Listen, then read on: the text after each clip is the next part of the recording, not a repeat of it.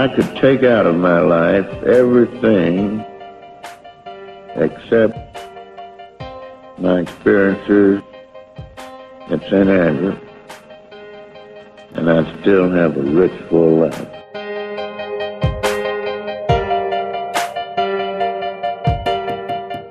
But the last tee shot I hit was more like it. That one in the playoff. Against Barton and Ray. That's right.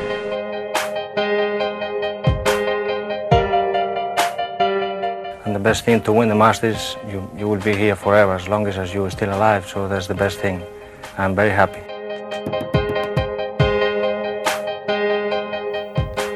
Welcome to episode 97 of the Talking Golf History Podcast, titled An Unfiltered History with Vaughn Kahn. When not behind the camera of the Talking Golf History Podcast, Vaughn Halyard is a well known name in the game of golf. He is the founder and president of the Story Lounge Film Company. He's on the board of the Donald Ross Society as well as the Society of Golf Historians. In past episodes, you may have heard Vaughn off mic messing with me, or if you tuned into the podcast called The Gathering, you got a small glimpse into his knowledge on golf history and golf course architecture. Our traveling circus of golf history and storytelling kicked off this dynamic and sometimes dysfunctional duo that I call VonCon. This is the perfect episode to kick off season five of the Talking Golf History podcast. It's light-hearted. I promise it'll make you laugh. And we dive into Vaughn's thoughts on the newly restored Bel Air Country Club, our past travels, and where the podcast needs to go in 2023. For you parents in the car with young ones, I just want to give you fair warning. I think this happens after the outro music. Uh, in the blooper section, if you want to call it, I may have dropped, or I should say, I did drop a couple swear words. So if you're traveling with kids, maybe stop at the end of the outro music. Um, sorry about that, but this is what happens when I relax with friends. If you don't know him, folks, yet, you soon will be a fan of Vaughn Halyard. Let's kick off this season with this unplanned podcast.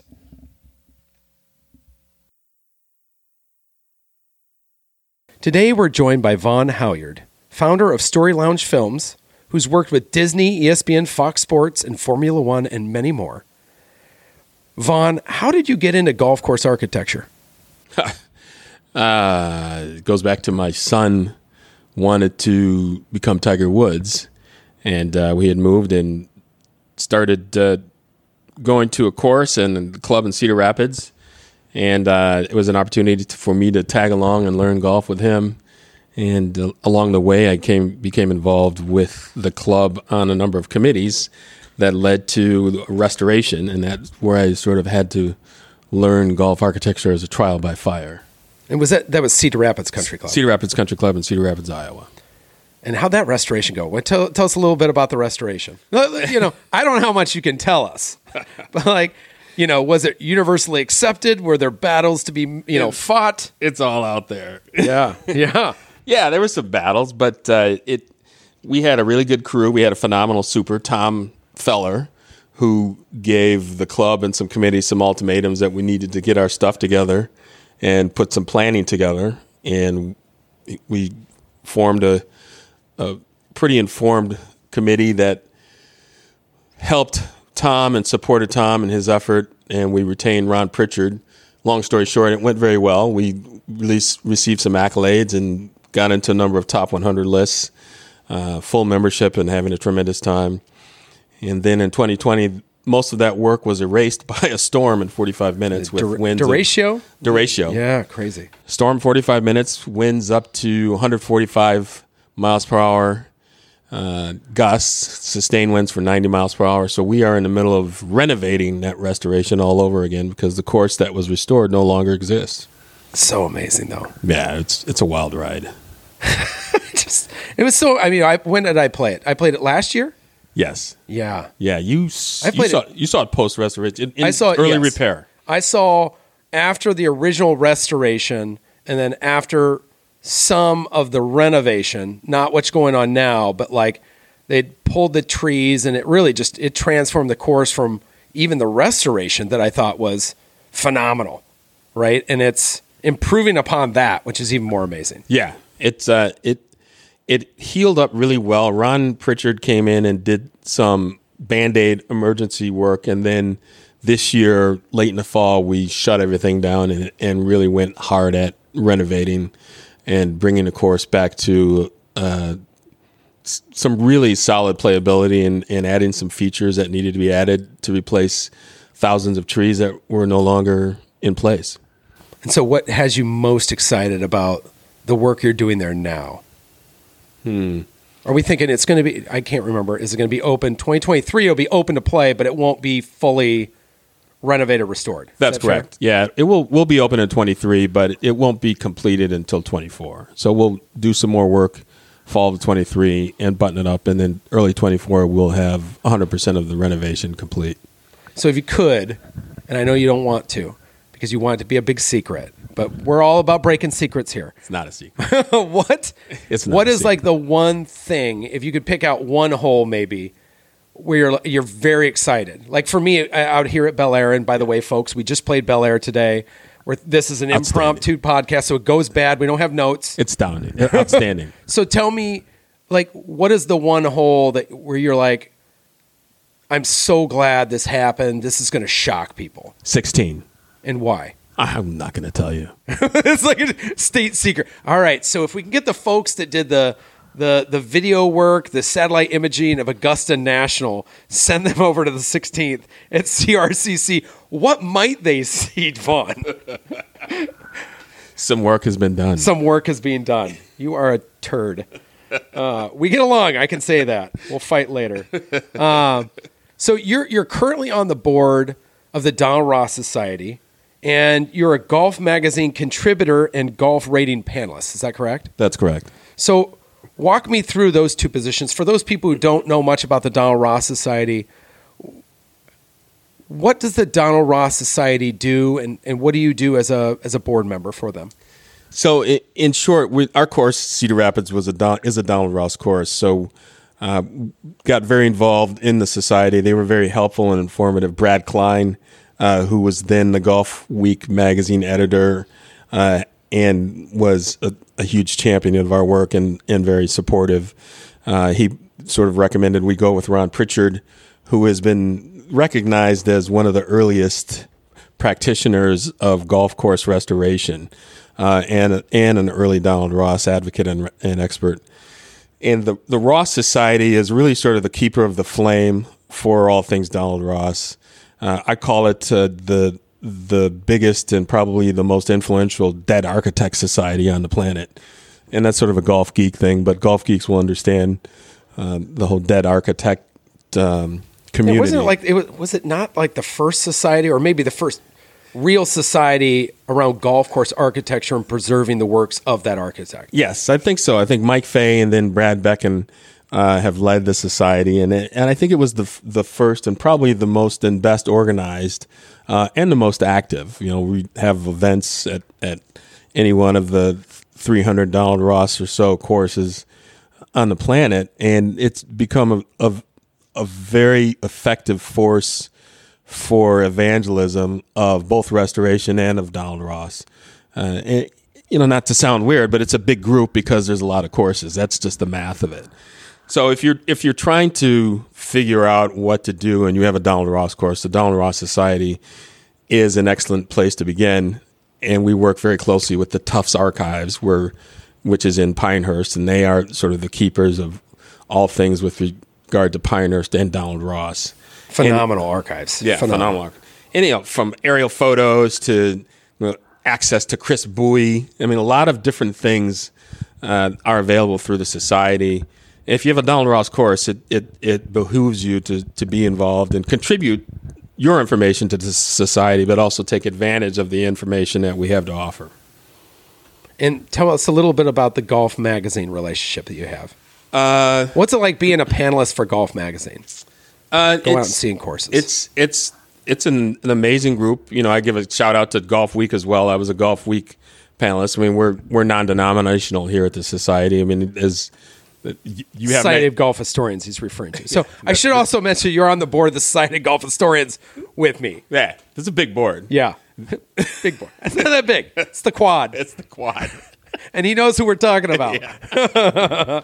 the quad. uh, the uh, uh, uh, first of all, golf a golf rating panelist. People should understand that you know nobody that rates a golf course gets paid to do it necessarily. So people that are going around, whether it's Golf Digest, where you are a member of that panel, um, people pay their own funds to go rate courses. So it's not it's a lot more than just oh you got on a bunch of really cool courses for free. A lot of times you got to pay, and you're expected to go play 10, 20, 30 courses a year, new courses, 100 courses. It just depends. I mean, you have a responsibility because people like lists. And this is the media guy talking.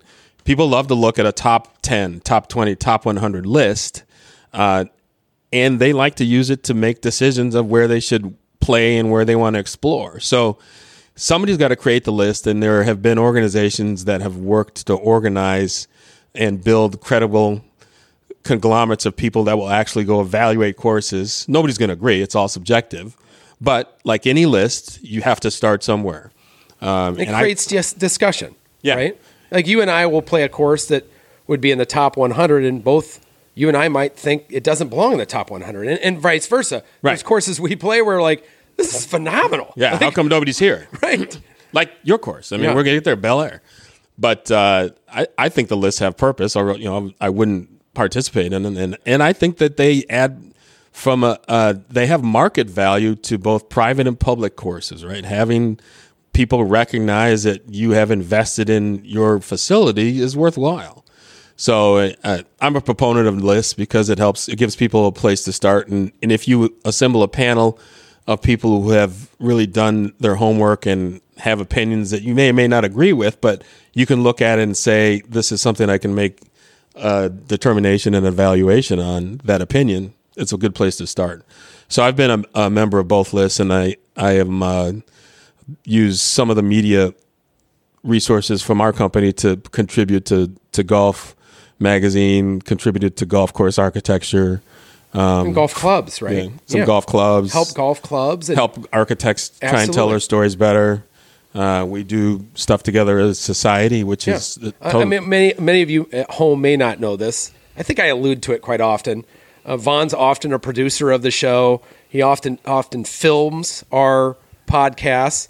Uh, every once in a while, you'll hear, hear me yell at him because he'll say something or stop me when I'm on a roll, which is just BS. But when whatever. When you're going down a Uh, rat listen, hole, when you go what down a comes rat out of hole, this mouth is genius and should not be questioned. that's rat, a rat hole avoidance. I mean, like, only one time did I forget to hit record. Like one time. One time. If we didn't have Vaughn, by the way, if we didn't have Vaughn, we wouldn't have the history of Prairie Dunes because I didn't hit record on. Uh, uh, yeah, that wasn't my best on Yeah. the Zoom. Yeah. Luckily, he had that on film. So, It works better when you hit record. I mean, oh, wait, did I record this? Okay, no, we're good. Uh, so, speaking of lists, here here are some of the courses we've played together, uh, and I'm gonna have your thoughts on some of these. So we'll hit Bel Air later, but we have uh, Eastward Ho, Hyannisport, Chatham Links, Landmand, Cedar Rapids Country Club, Davenport Country Club, Prairie Dunes, Bel Air, Bald Peak Colony Club, Omaha Country Club, and Augusta National, and Milwaukee Country Club. You're right. Thank you. Um, thoughts? Like, give me first of all. That's a pretty solid list. What's like? What's the best thing of those trips? Laughter. Yeah, Yeah, I was going to say hanging out with you, but whatever. Yeah. I mean, just how laughter it- works. Yeah, yeah. We have a good just- time. We have a good time. It's like hilarious. the worst that we've ever played together would be on what course? So you got to think about that one. Yeah, I got to think. I know the answer. There is an answer. Oh, You want to hit? Yeah, I almost killed a couple. At, on I almost killed those people watching us. now, do you remember? which one? Oh, that's me. There was two. Did I? This one here.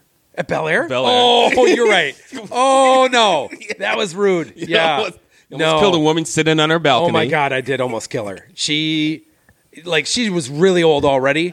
So it probably took her 30 minutes for her life to pass by her eyes. She knew exactly what's going on. But it was yeah. So she the, didn't blink. She looked down. Your ball's down there. the second hole used to end up, and I mean it's uh, it what 70 yards from the from the green to those condos. Skullorama. Oh, I bladed the. dev- I mean, it was a sandwich. I'm inside like 80 yards. I'm feeling hot, feeling juicy on this thing. I'm gonna put it tight.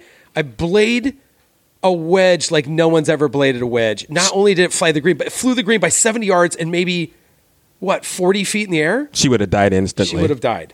She would have died. No, that's true. But I was thinking of the couple at was it Chatham. Chatham. Yeah. Chatham Links. They've seen it all before They, too. they both Didn't even blink. the real question is when they, their lives flash be, before their eyes, did they see themselves together, or did that like ne- necessitate a divorce? They didn't see themselves together anymore, and and I changed their lives. no, because they looked at the shot and said, "Ah, "That shot's so bad, it's not going to oh get my here." god, that was scary. it was that was it- bad. They didn't care. But to be fair, Chatham's was, Chatham was a special. was that place, following Eastward Ho, or was that Hyannis? though. Hyannisport? That was after Yeah. Okay, so out of that list, I mean, obviously Augusta National was special. Yeah. hanging out with our dear friend there. Um, but let's take Augusta National out. Like, which one surprised you? Like, E- which one's the sleeper on East- that list? Eastward Ho was For stunning. sure, it's so good. Eastward Ho was breathtaking. I mean, I tell people, I think it could be top twenty. Yeah. It's that good. And I got to shout out Keith Foster and then Kyle Franz, who's the, the current caretaker of the architecture. they the work that they have done and the, the work that Keith did, the heavy lifting and, and then the stewardship of Kyle, that place is breathtaking. It's just underrated. I don't know if people just don't go out there, they don't care, or just it's stunning. It's just so low key. Is yeah, that, I think yeah. it's just low key. It just creeps. And it, again, it was it was overtreed at one point in places you couldn't see the ocean. You would never know previous to the work of those guys that it was a spectacular piece of land. So I, I'm going to say two of the clubs left on the list, and I just want you to comment. Just give me your thoughts. All right. So the first one I'm going to through is uh, Prairie Dunes. Where do you go with that? Oh, that's kind of a shrine. It it it answers a lot of questions with regard to, I think, the current movement in in unstructured golf architecture, and it is just one of those things. Every time you take a lap, you marvel at what the Maxwells did with that land. And and I'm also for people that don't don't know, Prairie Dunes was started by Perry Maxwell. He passed away during the construction, and it was completed by his son, uh, Press Maxwell. Perry did nine holes, and then Press did another nine. And it's it's fascinating how well Press weaved the other nine into the work of his father. Now, you know, if you dig into it, you can tell the difference, but it's you have to dig You do. and it is a really it's just a fascinating experience and it's like an amazing hang. yeah Right? they don't I mean, care it's, it's- just they're just welcoming people I mean, it's an amazing membership, and I know we, we touch, touched on this on the podcast there, but it's an amazing membership that has a great blend of like national members and local members. And you're, as I said, I think I said this actually on the podcast, is you, you're hanging out with at a table with the CEO of a Fortune 500 company, and then the butcher, the baker, and the candlestick maker. yeah and the town. plumber the guy Yeah. that makes plastic Yeah. figurines That was it. Um, and then hey you guys want to go out and Rusty. grab another It's Rusty, right? Rusty's the club champion Yeah, Rusty's like, hey, you know, these guys don't know how good they have it. yeah Like they don't go to other courses; they just stay here. this is just our club Oh gosh, can you imagine? That's unbelievable. Unbelievable. Okay, so the other one is Landmand, Ah, which i'm super biased so just on, on record just so good though. been involved and just have a really special place in my heart for the family that built it. Uh, I've gotten close Good to people. great people. Um, suffered just the a, a tragic loss during the opening and just powered through and honored all the commitments to the hundreds of people that had signed up to show up during the month of August and September during what is probably the darkest period of, of that anybody could go through. And they're just tremendous people of of conviction and and fortitude, and I can't say enough about them. And the place is is off the charts. It's it's crazy. It's insane. Yeah, it's polarizing. Yeah. You know, some of my some of my buddies don't like it, Oh gosh, I just and think others it's phenomenal. I and on the other end, I know people who have been there three, four times, and it's not really open yet because they can't get enough of it. So it, it, you have to make your own determination. I would never tell anybody that you you're dumb for not enjoying it. All I would say, hey, I mean, I'll say that. go check it out. You're nice. I'm the mean one. I'm usually the bad cop. So, yeah, I mean, I, I just think for King Collins, I think that's a home run following Yeah. Sweetens Cove. I know they've got a couple other courses that are baking right now. yeah. Um, I'm, I just can't wait to see where they go with that. I just think it's just going to be, you know, I think golf course architecture, and I've, I've alluded to this in the past. I think there are some that truly believe that as minimal amount of dirt should be moved to build a golf course, and that is that is where they dig in. And and I'm one of these people, I guess, who says golf course architecture is better when we have every different manner of building a golf course. You know, like Lido is an exploration of like the digital age, right? Of mapping an old course. No, I don't think golf's great if we do that a bunch of times all Yeah. over the place. And I, I think, you know, the work that, you know, Coore and Crenshaw and Tom Doak have done where just minimalism is fantastic on the right sites. And but I think, you know, Mike Strantz, I think King Collins are have done and are doing an amazing job. And just I think we're all better for it having that much of a versatility in design. Tell you the variety of, of courses that are coming online and are online, uh, phenomenal. You know, Brian Schneider is doing Old Barnwell. Yeah, I can't wait to see that. Yeah, and and Lido is off the chain. You've Yeah. played it, and I ditched. Yeah, To be fair, It- can we talk about that? Why, why I ditched? you're soft as a baby's soft. behind. It was too cold. Listen, it was below 50 degrees. It's too In cold. Florida, that's like negative 20 up north. okay. so cold. yeah, I almost bailed today. You're lucky we played. the uh I, I mean, let's look at it. You know, King Collins, Sweetens Cove, and Landmand. Landmand is epic. I, I just can't, I can't say enough about it. I'm looking forward to seeing Old Barnwell. The Lido is spectacular. Uh, that that whole process. You were early involved in in the early one of the first pieces that talked about the Lido publicly on Golf Channel yeah, that was fun. with uh, Peter Flory is in finance, brilliant guy, and he put together the digital rendering of the Lido, which caught the attention of the Keisers. That's crazy, right? yeah. I mean, And- Flory's work on that just to make the Lido a video game. yeah.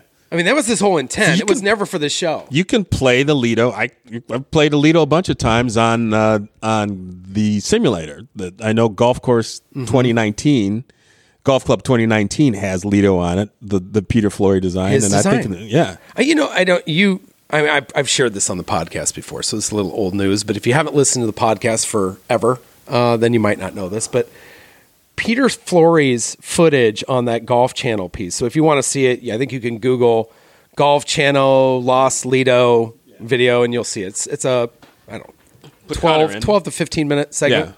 yeah. Connor Lido Golf Channel. Yeah, something like that. And you, anyway, what's funny about it is, and I've shared this before, but um, we were filming that piece on, you know, essentially the seaside hole, the ocean side of, of the course, and the cops showed up. And the cops asked the producer if we had a permit to film, and the producer was like, "Well, it's public, you know, land." New York. Yeah, New and York. He's like, "Well, you still need a permit," and they like literally shut us down Yeah. and They'll know, shoot you. They, yeah, they were they were shutting us down. They were just staring at the you know everyone packing up their goods, and I just said, "Listen, let's let's go to the deli. I'll buy. We'll get some you know bagels. We'll eat lunch, and we'll come back and film." And they're like, "No, Yeah. no, we're not going to arrest." I said, "Okay, They'll so what we should do is go to the channel side, which is now a high school." And I'm like, "We could film over there," and they're like, "No." And I'm like, "Okay, here's what we'll do. You let me use your camera." And I'll film, and if I get arrested, I'll take no. And I said, okay, then how about this? We go to these houses that are overlooking the ocean that are sitting on Mackenzie's Hole, the 18th. I'll knock on the door and ask if we can film inside the house, and we'll finish it there. And they're like, nobody will let you in.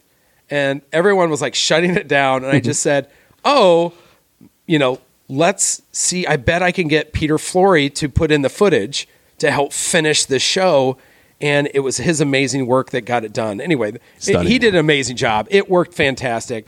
And long story short, the film crew left, and I went over and knocked on poor I don't even remember the guy's name. If he's listening, hello. Um, I knocked on a random guy's house. He may or may not have been smoking pot in the garage. I was looking like a cop because I was wearing blue, you know, professionally dressed.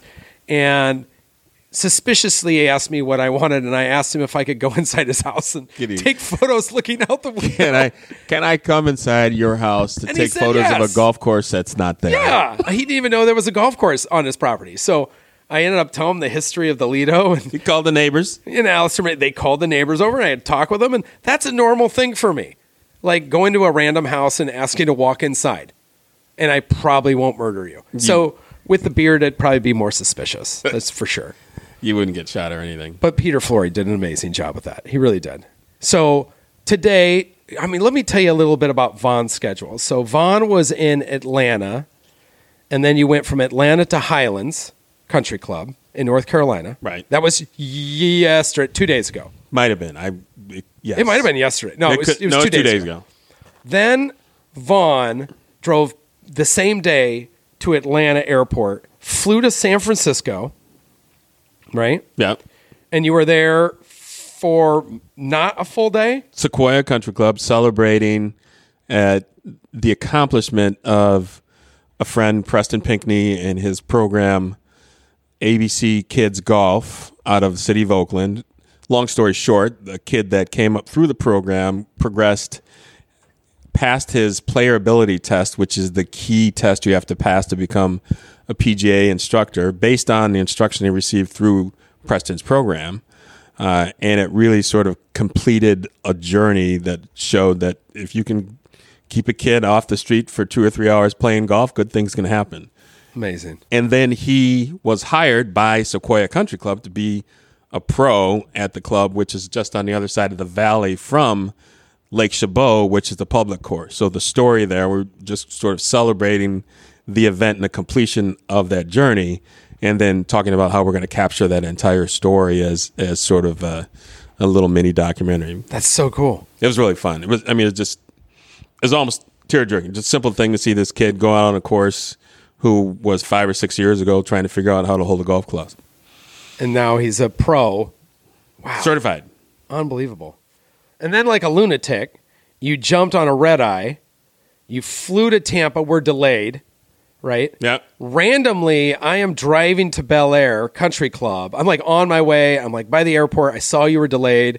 And I was like, I probably could pick up Vaughn. So I swung by the airport, did 15 loops around because they won't ever let you park there to pick somebody up unless somebody's visibly there. They'll shoot you. Yeah.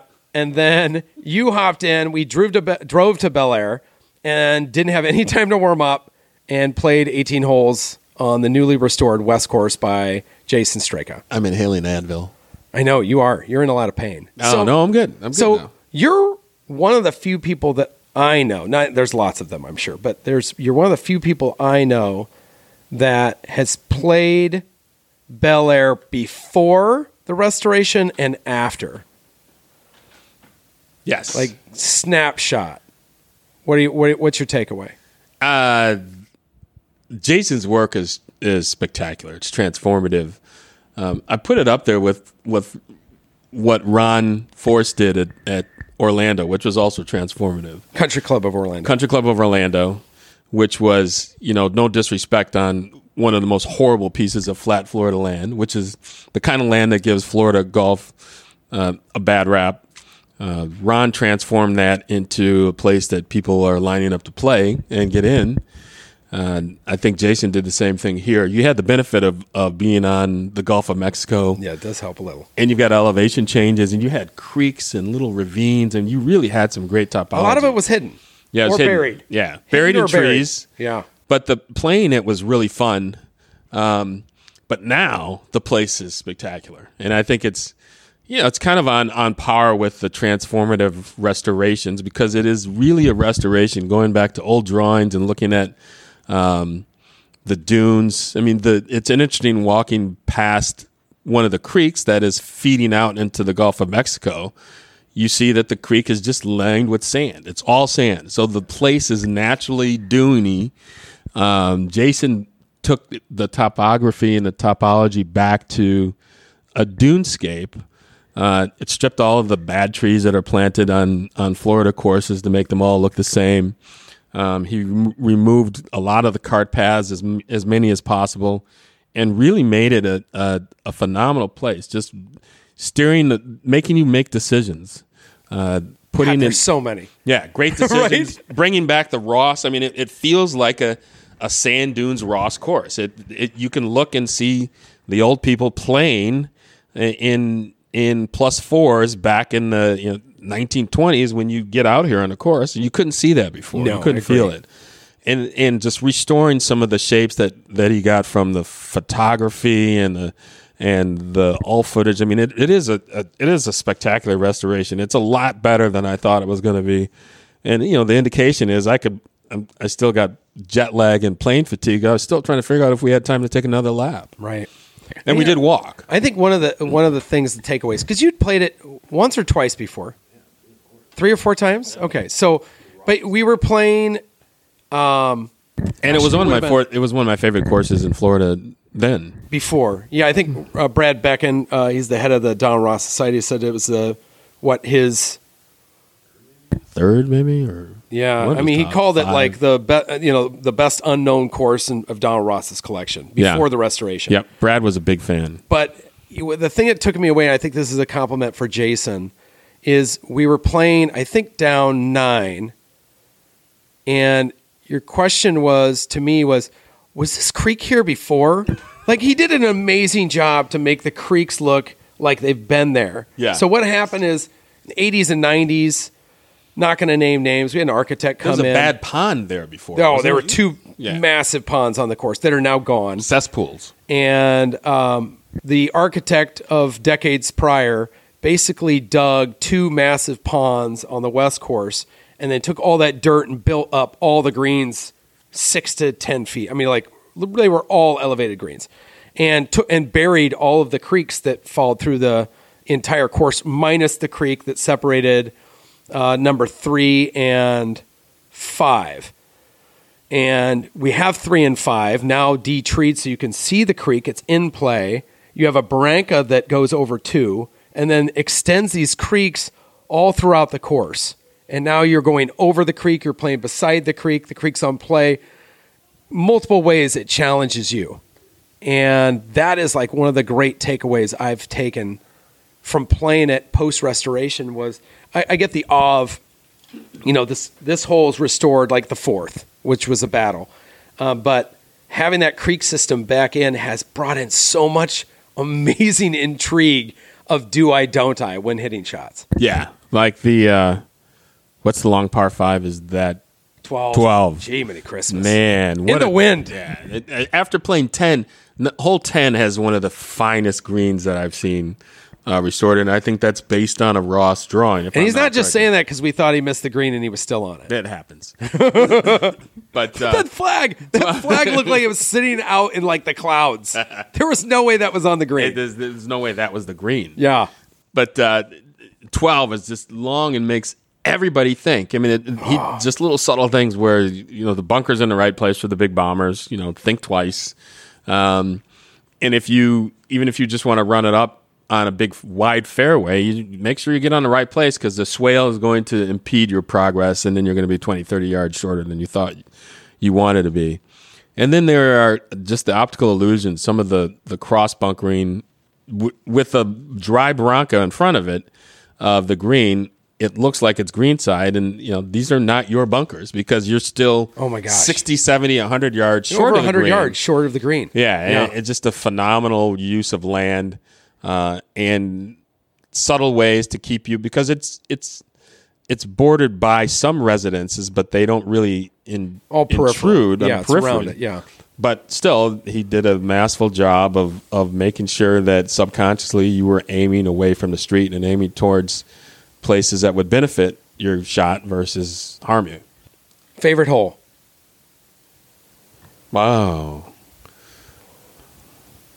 I think it's 10. Ooh. 10 that par 5. Yeah. It's a sleeper. Oh, it's good green. It's a It's a good green. It looks it looks it's very subtle because there's a the creeks over there, is it not? Uh, Is that 10? Am I thinking no creeks on that one. what's on it? It's- creeks on the other side of it. Oh yeah, creeks, that, creeks that old nine. grove of trees that's gone. It has um, the dunes. It has the dunes on the right side. on the right, and you have Couple to steer trees your on the way, left.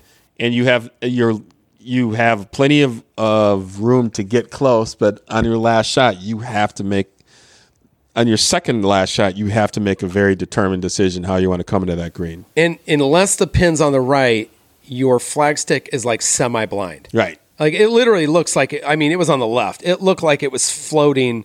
It looked like the superintendent had plugged it in a bunker because Yeah. there was no way it was on the green. Right. And we were both marveling at it. I I played cautiously and went out to the right, and then Vaughn was just pin hunting and pulled it off. And I was like, he's in a bunker. Like one of the great. I swear to God, there was like a little kid in there that threw it back up on the green. Pin high.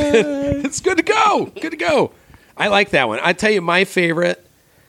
You know, you would. I always thought it would be number four Yeah. because I, you know, Your island. we weren't going to restore the island It's green. spectacular. Yeah, I had a hour long presentation on why we should restore it, and they agreed, and they restored it, and it's phenomenal. Shout out to the membership and the board for for going through with it. Yeah. because it, I know it was Earl. Cooper, our president, like was really on board. Uh, Ed, our GM, uh, Jim, our pro, It's spectacular. and then Jason saying, you know, this is going to make a great hole. And I think, I honestly think it'll be one of the most photographed holes in the state of Florida. But oddly enough, as much as I love that hole, seven. no, it's three. Ah, Three is one of the most beautiful things I've ever seen. So it's not on the water, but the water's to your right. It, you play over a barranca, which is like a dry creek, if you will. And then the creek runs along the right hand side with two bunkers. Your landing area is left of the creek, left of two bunkers, and there's a freaking sandy dune where you'd want to bail it out. right. And then after all of that, if you bomb it, you still can go into the creek because it wraps around the front. So the creek does almost like an S shape around that hole. So you hit, well, you can lay up. I will tell you, if you're really smart, laying up to about 165 yards keeps most of the trouble out. That's where the width is. Um, but nobody does that because everybody loves their driver, including me. And so you try to go over the bunker or keep it right of the bunker, but not go in the creek or the bunkers to the right. And then you've got this beautiful shot over the creek again. There is a a bunker that looks like a greenside bunker, but it's not. It's an optical illusion that fronts it, and then a gre- just gorgeous green complex. Yeah. I just think that is. There's a lot of great holes out here, but that is that's one that that one shocked me, and, and Right. unfortunately, I'm biased, right? Because I've I've walked this course 50 times during construction, and when I saw him putting them up, the first my first inclination was, why did we keep the trees? Right? They're not in play, so you know. But I'm like, I, I guess I'm not a tree killer, but I'm not a tree friend when it comes to golf. And I thought, what a great links. We sit on sand, right? We're on this dune. We've got these duney, you know, cop mounds, sorry, sticking out of the ground, and but the trees really set the scene for that hole. Yeah, surprisingly. Mm-hmm. About the cop mounds, though, number nine is fascinating because you've got a big cop mound around along the yeah. right side. Damn, yeah. and then you've got a the creek, a wet creek along the left side, Mm-hmm. where there's there's a lot of room on the right side by the cop mound, cop mound, and you know invariably if you hit a, away from the creek to be smart into a very generous landing area, you would be under the impression you did the right thing until you get up to the cop mound and all of a sudden you find that you have a blind shot. That's what you had today, Yeah. right? And it was a good shot. green. It was a good tee shot. Yeah. Ours were actually on similar angles. I think I had a good bounce. Yep. And I had a pure look at the green, and you had it didn't bounce. I had a I had a I was sitting in the middle of Ireland somewhere without a car. right, right. it was definitely it was a Scottish bunker. I'm like, oh, this is brilliant because it looked like such a friendly place to go to to put your ball, and as you get closer, you find out well, it's friendly, but now I have to go straight over and up in a blind shot uh, to a green that has a creek running in front of it. So what's what was the hardest hole for you? That uh, You can't name something you got birdie on. I think. oh, so, Seven was so Um, nine. hard that I hit it to two feet. nine nine give nine gave me agita when I got up there and said, Nine, yeah. "Oh my god, I I can't see anything." I thought I'm thinking, oh, that's a great shot, a nice little little, little butter cut. It's Yeah. in the fairway, and it was. It was literally in the fairway. It was directly in front of the re- directly at the pin, except I couldn't see it because it was a very artfully placed mound that uh, also separated that hole from the other hole. I remember previously, you, you know, you'd have holes that would run together, or else there was a bunch of nasty trees that were artificially planted to try and separate the holes. They used the uh, he- you guys use the mounds very artfully to separate those holes from each other, and it, and it really ties the place together in a way that I had not expected. So my hardest hole that I've found playing here is number six. Six runs along the Gulf. It has two bunkers on the right side. It has a very, fairly narrow alley. Um, it wants you to stay right of the fairway, which brings the golf into play. Uh, and on the left side, where you want to land it, like your bailout again, is a pretty deep bunker. And left of that is another one of Ross's Dooney, you know, cop mounds. Which, if you look at the drawings, were bigger than they are now. I mean, the mounds make this. I mean, I really, I the think, mounds are- I think you know, it'll be interesting to see how the the membership takes to the mounds because I just think they're so artfully done. And if you look at the drawings that Ross did, I would argue that some of them are actually smaller than what Ross had intended. Yeah, I think in the drawings they were at least a story high. Yeah, they're massive. And then, but playing in that, it's not the first shot. I think the first shot's difficult on that. But when you get your next shot on that hole, unless you're a crazy, crazy bomber, is you're playing a mid iron into a green that has two large swales in it. And if you catch the green wrong, it will push you into the Gulf of Mexico. And then on the left, your bailout again is another cop mount. It's, I mean, I've only parred it once so far. I've played it four times, four times five. And the time I, I parred it, I went over, I missed the green left and long, like went over the mound and then chipped to the hole. So I played it incorrectly, but safely, if that makes sense. Yeah, that's a that's a rough hole. And That- then there, you, and you got to think through that one. the other one that I think gets in people's heads too is um, 16, the par five. Right. It, there's a lot of those There's a cop lot. Of, mounts. there's a lot going on there. And as I told you, I'm like, there's this cop mound that seemingly takes up, it looks like 80% of the fairway where you want to hit your drive. And as I told Vaughn, I'm like, you can hit the living snot out of it and you cannot reach that mound. It looks and massive, then I but hit it's the in the- living snot out of it it's in the next county. and did not reach the mound. I mean, we were wind aided, fair, right?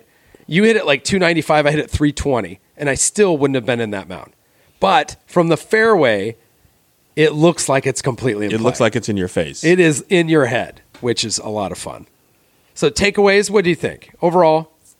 I think it's it's it's a just like I said, it's it is a transformative restoration, and I say restoration because you know it looks like, in, from what I've seen, uh, went back to the records of what was here and what Ross had intended.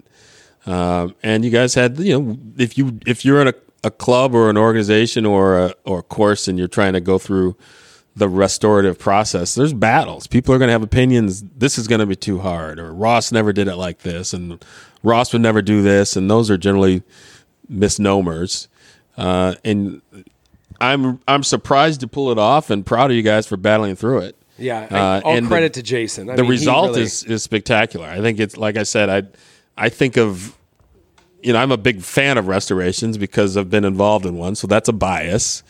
Uh, but I think uh, you know ours was spectacular at Cedar Rapids because we had to you know unbury a course from a forest.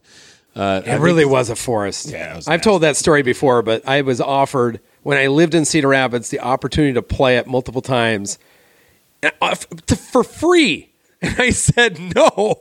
And then I played it, God, I don't know, like five years ago. And I was like, it was after your restoration. I was like, oh my God, what the hell have I been missing out? And then, you know, I realized there was It a wasn't there. restoration. And yeah, Yeah, I mean, the unreal job. fairways had moss on them. But I digress. The uh, you know, it really is. There's some really great restorations. There's you know the Allison restoration that Nagle and Forse did at at uh, Davenport. Fantastic. Yeah. Gil did a restoration at Oakland Hills that is just frighteningly good. Lake Merced as Yeah, well. Lake Merced he did. Um, Ron Prichard and and then uh, Tyler Ray did some work at Beverly. Beverly is is I'm in the project in the middle of a project for Beverly right now, and the history there is is overwhelming. Um, you know, a, a 40 minute film is now into two parts with like two hours. 'cause Wow. we've got Francis Ouimet and and uh, Chick Evans and Arnold Palmer and Jack Nicholson. I mean, the stuff that went on there, and then the you know just the general Chicago stuff. Uh, that's that's amazing restoration. Um, there's a lot of really good work on it. I mean, you know, Ron Prichard did Skokie in, in one Skokie version, so good, yeah. and, and then Brian Schneider is there re in energizing some of the Langford and Moreau features. And it, you know, just it's going through an evolution of restoration. I mean, I think the restorations that are well researched and, and well intended um, are are really adding value to everybody's GCA experience. And this is this is going to jump up there in my eyes. It jumps up there and gets into the conversation with with uh, Davenport. Kirtland's undergoing a, a, an amazing Allison restoration. Um, the stuff that Kyle did at, at all over Pinehurst, Southern Yeah. Pines, Yeah. Mid Pines, Pine Needles. This is in that it's in that family, and I didn't expect it to be this good, but it really you knew it was going to be good. I knew it was going to be good, Yeah. but it, it, it Yeah. really like oh, I got to get another lap in quick. I, I, I, you know, I said the same thing. That my first round there, you know, there were a couple times where I was just like overwhelmed with how happy I was, and I played. You know, uh, that the my first round was opening day, and I, and I played the first hole. And you've Played the first hole by myself, and then hooked up with uh, Straka was on the second hole. I made fun of him there. I was like, I was on the other side of a swale, and I had a really tough putt. And I asked him if this hole came with a clown mouth, just just to get under his skin. You know, you got to get him early. Oh, you know, you can't get him late. You got to get him early. I did par that putt, but um, you know, and then just had a delightful time walking around the course with Straka. You know, until that SOB almost gets a hole in one on the fourth hole. Like the one hole in the universe that I should get a hole in one. He hits this perfect shot that just, I mean, it was a perfect little draw in there. Thank God it went in the bunker. I mean, because I just, you know, earlier that day, he had played one hole. So, on opening day, he played two holes you can't celebrate a guy in a bunker. That's he played karma. the fourth. I just did. Um, he played the fourth hole and hit like imagine this. It's um, it was probably about five thirty, so the sun's going down, so it was a little blind. But that beautiful sunset on the Gulf was just gorgeous, and he just hit it like it looked like it was going to be a perfect shot. But earlier that day, he was uh, went out and joined our pro and Hal Bodley, who is one of our historians who wrote the history book that'll be on the podcast uh, when we film on January 23rd for the 100th episode. And he played the seventh hole and hit the pin. Oh, So he's only hit two shots on the course he renovated. One looked like a hole in one, which went in the bunker, and the other one he hit the flag. did he birdie it? Uh, he birdied it, yeah. It hit the flag, and I think we had like three feet and tapped it in. Oh. Like, that's not a bad day. That's not a bad That's day. a good day. Not a bad day at all. So, all right. So, you know, you've been on a restoration committee. You guys have Cedar Rapids Country Club have gone through all the pieces. Belleair here, and I'm not speaking for just Belleair here, folks. I'm, if your course has been restored, I'm asking Vaughn, you know, what bit of advice would you give the membership of Belleair or the membership of a newly restored course as to how to handle that course post restoration? Hmm, that's a good question. Um, I think the the biggest thing that the best thing that members and and just people or customers or clients, uh, even if you got a, a new course like a Landmand or something. I think the best thing that the customers and members can do is let it grow and let it age a little bit before before you start tinkering with it and say, well, this is too big or this needs to change or this looks out of place because things have to heal, things have to grow in, things have to age, and I think these these cop mounds that you guys have once they weather and and get a little bit of of erosion on them and Yeah. just just general life, it's going to look spectacular, and it'll look like Donald Ross just left. Yeah. You, You know, got, you guys need to go buy that hotel and get that back. Oh, I agree. The Belleview Inn, unbelievable. Um, I will say this: the one thing I try to tell people when they're playing it for the first time is your first five rounds, forget about your score, and just learn how to play the course. Experience it. Right? I mean, what shot did I have today? Oh, it was no, it was the twelfth hole. So Yeah. the twelfth hole was 575 yards from the blues. It's like six, God knows what, 620, No, no, 630 no. from the tips. No, no, no, no. And you chose poorly. win win in our face. You had no discipline. No, I did not. So multiple times I would argue today. I'm and going. you know, par five, I had three ten to the hole still. So I'm gonna go. no, what did I have? No, it was three ten. We had the wind, so it wasn't a particularly great tee shot. And I I pulled out the three wood. I had 215 yards to carry. The Barranca followed by like I don't know if it's four or five bunkers into the hill, and then there's an elevation change. Yeah, and another sixty yards of, of, I of think fairway no, to no, the no, hole. it's more than that. Yeah, it's another Yeah, hundred and some yards. Yeah, and um, I can carry that. yeah, I- I mean, I probably could have carried it, but it, I did not. Did carry you- it. did No, you, though? I don't think I did. I don't think I did. I think the wind picked up. The wind, and I lost my balance, and I kind of topped it, and it went into the barranca, and I almost broke my wrist hitting it out, and it was a lovely bogey. But I old man my way up to the hole, and you what did. happened? I think you parred that. Oh, yes, I did. So you're a turd. I think now knowing that I walked it up multiple times now, that you can lay up with 130 to 120 yards left in the green, and that's the safe play. And everyone loves the lay up. It's a spectacular hole. It is. Oh gosh, I I tell you because you're playing the 10th, which has an amazing green complex, also a, a par five. And now that you've played the entire course, when you play 10, I think out of your peripheral, you're starting to think about 12 because it's such a beast. It's such a beast. It's mocking you just to your left. Yeah, because you're playing. You know, it's not. It's not a hard par five on 10. Yeah, And so you're like, all right, we're going to give you a stroke maybe, but I might take away two. I'm gonna get it in a couple holes. twelve looks at you and says, "Well, I see you're on the tenth hole. You've decided you're going to play some more. you got to come through me to get home." You might want to just turn and head to the clubhouse, sir. This is your time. Very cool. Well, what other any parting thoughts before we let this one go? This is impromptu, so we didn't really have a. How Thank- about this? thanks for hosting me. Let's absolutely anytime. You know that. That's fun. We'll go get some photos and uh, Yeah. Where where do we need to go next? Where's the next you know, Society of Golf Historians, talking golf history, on the road. Eh, Maybe not next. Well, like what's a wish list? Uh, well, Scotland. Scotland.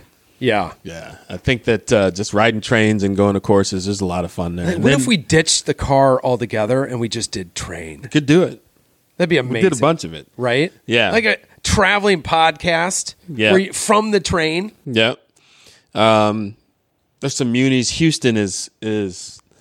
I like what Tom Doak and I mean caveat. There was a big donor from the Houston Astros, but they all invested in the city, and everybody came together and said, "Hey, let's build a really cool course that everybody can enjoy, but can host a tournament." And uh, it's just an interesting mix of not only architecture but also community involvement and support. So, you know, I'd love to to go spend some time there. I'd like to see Lido. Um, love I'd like to see the Lido too. It's got to be a little warmer. yeah.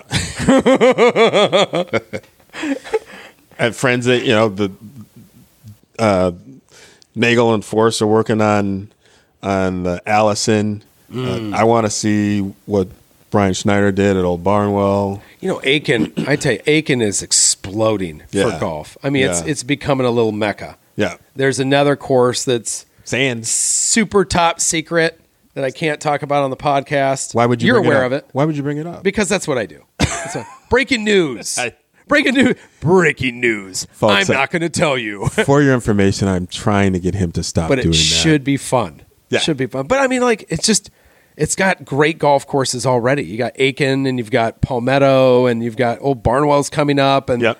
and this super top secret course. I I think uh, I want to go see what our friends Mike Cirba and Joe Bausch uh, triggered with the Cobb's Creek yes. project in Philly because Absolutely. that is a big investment in, in public golf.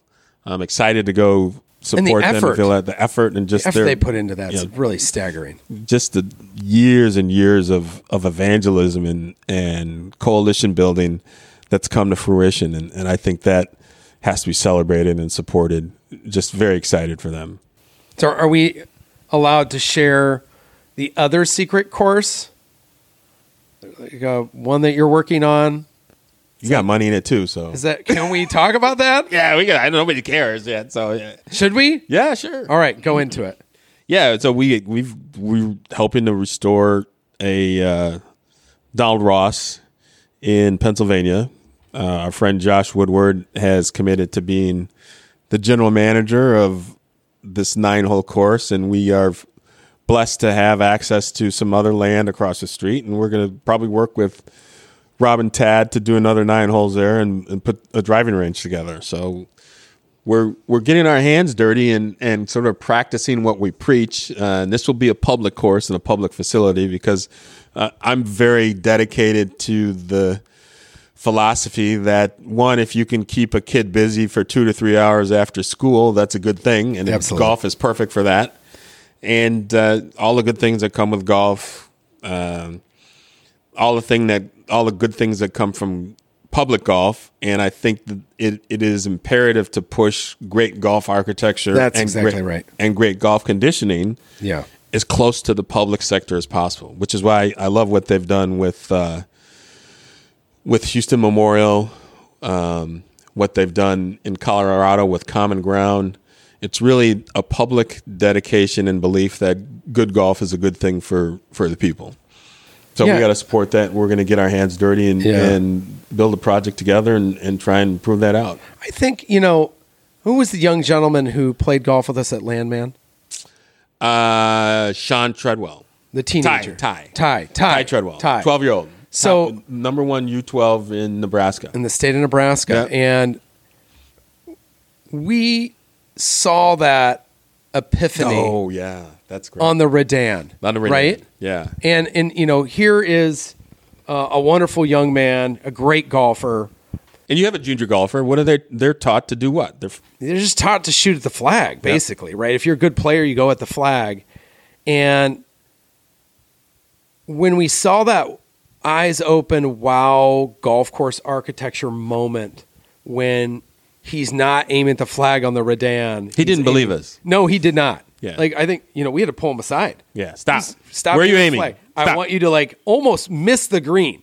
Like hit, we were like hit the ridge, the Yeah. far right, and it's going to funnel down, and and he missed it by like five feet. Right, he hit the rough. Do you remember? Yeah. And then it like trickled, and But he hit like- it so He was hot. turning around pissed. Yeah. And we were like, whoa, whoa, whoa, Whoa, turn around. If that touches the green. It's gonna be near the hole, and he turned around, and I mean, like he almost lips it out for a hole in one, Yeah. and like that moment of joy. That's what great golf course architecture can do. Yeah. And watched it trickled. It it just started rolling towards the hole in a Redan kind of way and picked up speed. And he's walking away, and we're going, wait, wait, wait. And everybody's like, go, go, go. people yelling from Yeah. The tee box on the other side of the hole. People looking back and watching it. So he's got this, you know, two foursomes. People yelling at his ball that he thought that he had missed the green when he actually hit the perfect spot on a Redan. And he said, wow, I can use the land to my advantage. That Right. was a revelation. Yeah. And then I think that's what good golf course, great golf course architecture does is it opens your mind to the possibilities that a straight line is not always the best solution to playing golf. That you have to be creative. I mean, I think out here I think Jason's added strategic or brought back strategic elements that weren't here before or weren't here for the past 50 years where I'm standing over my ball questioning what I'm going to do because I'm not going to go at that flag or I need to lay up or I should lay up, hence the 12th. And that's, I think, if we can do that at the public level, I think there's more people wanting to get involved with golf, want to play more golf, want to get out there and just enjoy or you know, that that that feeling that great golf course architecture gives you, whether you appreciate the Yeah. strategic element or not. They just feel like this is different. Yeah. Whether it's you know for me Milwaukee public Milwaukee County course is investing in trying to get better golf for the people. You know, cutting some trees. You know, barely have people to cut the ground, cut the grass, but ex- expanding greens. uh, You know, rebuilding tee boxes, little things. Um, you know, the the high end investments go without saying, but I think that people you know are are celebrating and rewarding people that invest in excellent golf. Hence the, the Keisers and Sand Valley and and Bandon Dunes, and it's a new standard. Uh, and if you know, it really was. If you build it, they will come. Yeah, the real question I think for us moving forward is can we build it? Right. Like, can we build it? Will they come? I think, but the, the second part is there's the, a new twist to that is can we do it in a way that is affordable to more of the public? Right. Right? Because, you know, Is it going maintainable? abandoned is expensive. Right. That's high end. Can you Yeah. build it at the Muni level? Um, well, Mike Jr. did. Uh, Glenn, he, you know, he, he supported the Glenway project in Madison, which is very that very thing. Uh, I think a bunch of those guys got involved. Schneider was involved. Craig Haltom. Uh, they built the rebuilt a Muni in a way that was specifically done where it's maintainable and manageable and sustainable. Uh, and it, you know they built programming around it. Uh, they built community support around it. It was public and private, but it's really a belief that public good, good public golf is good for the people. Well, good public golf breeds good private golf. Right. I, I mean, I, I saw feeder. the statistics. It was like 80% of people who belong to a country club grew up playing public golf courses. Right. Something astonishing like that. Yeah, unless you're a, a you know a Cypress Point or Augusta National, if you have a private club, more than likely you're going to have to look at regenerating your membership. So you, you know pe- they don't fall from trees, and if you can build a great golf culture around your community, it behooves you to invest and support that golf culture On the local level. on the local level because that's where your next members are coming from. Yeah. Great stuff. All right. Well, What do we miss? we're coming back in what? Like, are we back in less than a month? Twenty third 23rd. January. We're coming like almost a month. The Society of Golf Historians, a totally made up organization. Pretty true. Yeah. Yeah. It- It's amazing that it's become what it has become. Because I founded it kind of as a joke. I was a society of one. You're very good. It was a society of one. You're you're outstanding at your non-job. That's true. I, I uh, it's subsidized by Ryan Companies. Thank you, Ryan, for supporting that podcast. And uh, Mrs. Lewis. Oh yes, for sure. I'd like to thank Mrs. Lewis for allowing her husband to come out and play and give him a day pass. Luckily, there wasn't Eh, allowing- anything going on today. That's true. This got this got this got shot down. this was The first try of was this. dead in the water two I don't. days ago. I don't play a lot of weekend golf, folks, and it's a Sunday. We have a lot of stuff going on. We today. do have a lot of stuff. Oh wait, no, we don't. Well, we're gonna go. That's true. We did not. It was all yesterday, and then she found out that the Vaughn Halyard quotation marks, no pun intended, was coming out, and uh, had to see the course and record this podcast, which will never see the air because it's so terrible. It's rambling. It's it's a little rambling. It's actually kind of fun. yeah, I like doing it. Yeah. you know. That's good. But this is usually where you shut me down when you're behind the camera. Yeah. You know, like Let to the run. point. No. To the point, Connor. No, you're gonna have to edit your ass off on No, I'm just gonna let it go. This is in the show. This is like six parts. Sorry, folks. Should have hung up a long time ago. So here's a question Do you think that the bulk of your membership understands what just happened to their course and how good it is? I would say, from what I've heard and, and what I've talked to some of the members in our pro, Jim, great guy, that it's been fairly overwhelmingly amazingly positive That's with the course. Yeah. And if I've heard maybe one or two comments that it's too hard, where I my pushback would be, you know, we have a lot of sets of tee boxes, and I would encourage them to try playing the golf course from different tee boxes. So the first day I came out here, I think I told you this, there were two older members that were tipping out the course, which is like 7,100 yards, and not one of them looked like they could hit the ball 200 yards. Ooh.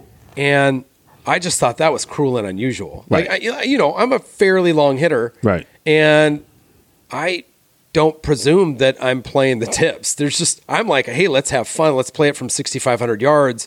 That's where I have a lot of fun. Um, and there's just some people that, you know, I guess what's the quote? I want to see the whole course. Right. Um, that was one of those moments. So, but I think you know, hopefully it's not those two guys. The course is too hard because I'd say you need to move up five sets of tees to the Right. front and try it from there. But no, I, I think they get it, and and that's been that. I think that was one of my, my big worries is that we're going to have a treasure on our hands, and they're going to want to undo it, and that would you know that thought I don't think you caused me a lot of stress. Yeah, I don't think you you can go backwards from here. It's too good right now. No, I, I mean, I think there's tweaks that I think Jason will make. Uh, There's always tweaks. If he didn't touch anything, um, I'd be happy and content. And I, I know he wants to tweak some things or has thought about tweaking some things. And I won't fight him on that, but I would be like, oh, just, you know, it's really tough green, for instance. Yeah. You know, I, uh, number six. Well, I think there's and I'm like, but it's a challenge. there's That's things you can tweak that that aren't evident until you get some play on it for a little while. Yeah. So no, I think uh, overwhelming success from the membership's perspective.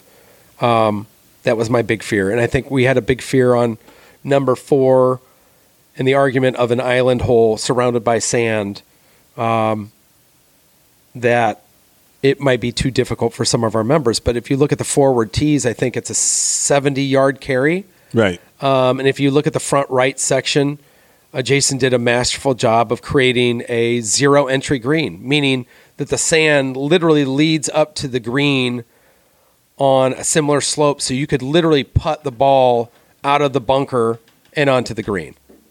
And I think that was a great solution for, you know, people who slice the ball or uh, members who might not be able to have the power to hit a 70 yard shot, which Right. I think is probably in the wheelhouse of most members. There's options. I mean, sometimes you you have to hit the ball in the air. Yeah. And that's one of those times. At some point, you're going to have to hit the ball in the air or hit it long enough where you can. I've saw guys putting it up the backside. Yeah. And my, my argument would be this though too. So, and I, and I, I, I, I address this argument as such is Ross came here in 1914 and built that green with no grass connectors. It was all surrounded by sand with hickory shafted clubs and the second generation of wound ball.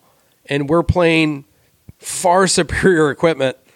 I think it's not too much to ask to have that green restored, and the club ultimately agreed. Right.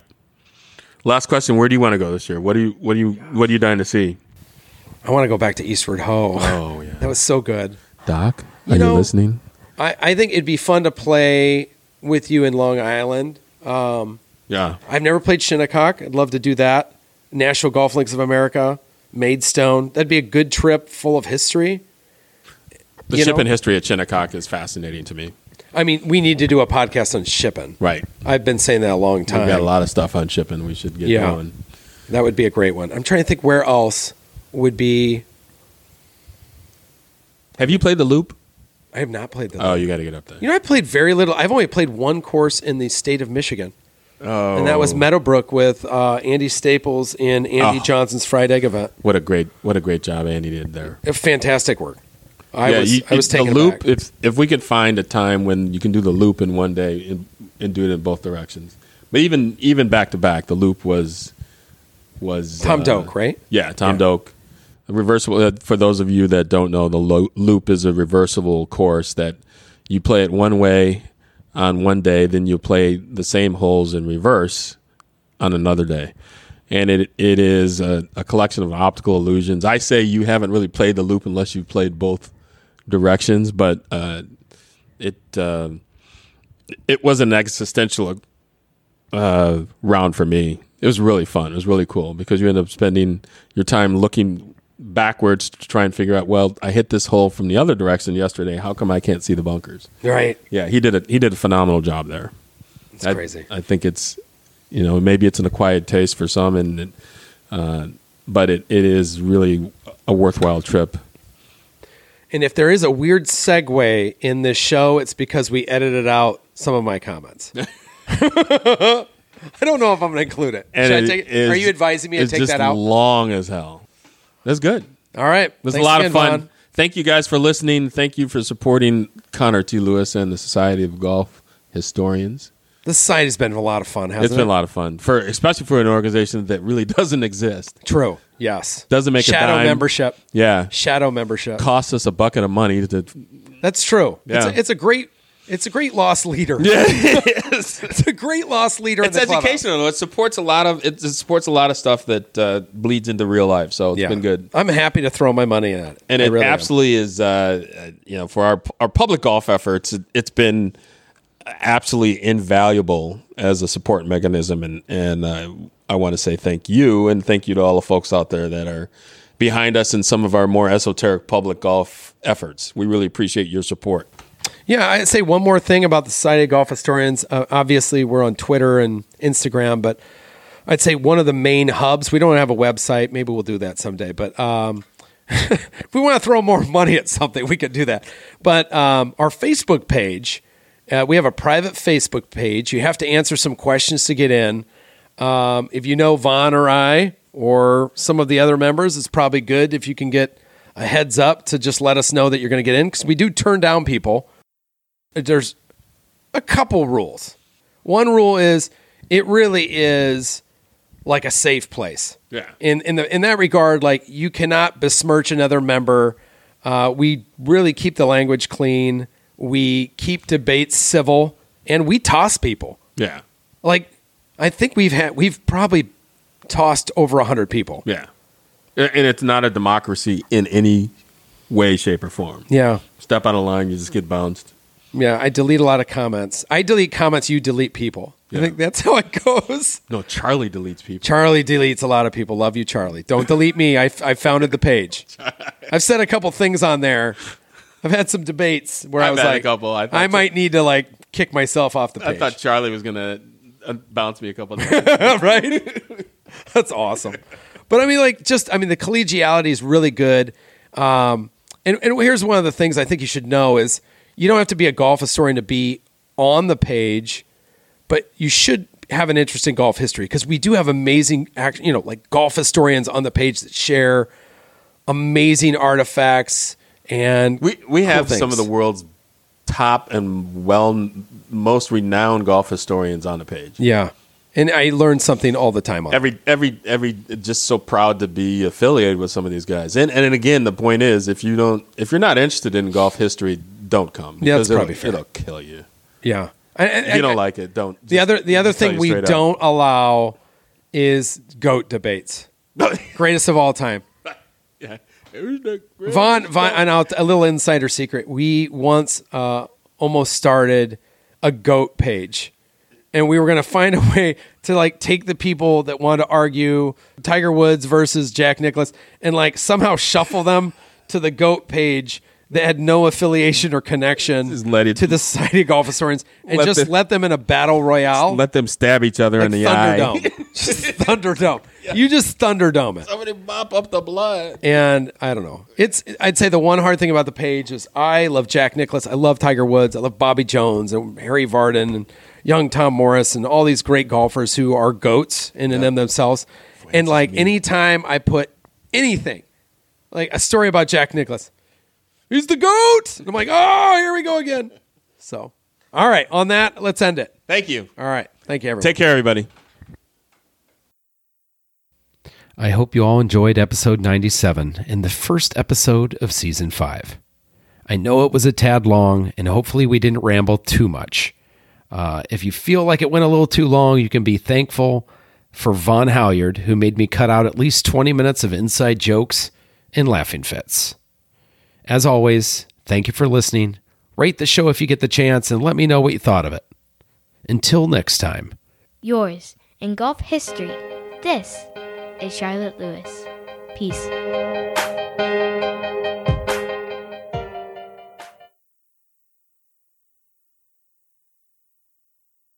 You starting over? Yeah, well, for sure. Yeah, we're not we're not airing this shit. What? The train wreck comes much later. Child screaming in the background. That's right.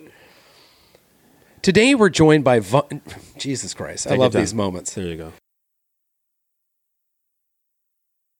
I'm keeping this, by the way. I'm not editing this out. No, we're just we're gonna let people know that I can't say it. If you want to DM me, I'll tell you what I said. This is going on forever. You know, I know that people stopped listening like ten minutes ago. we're fine.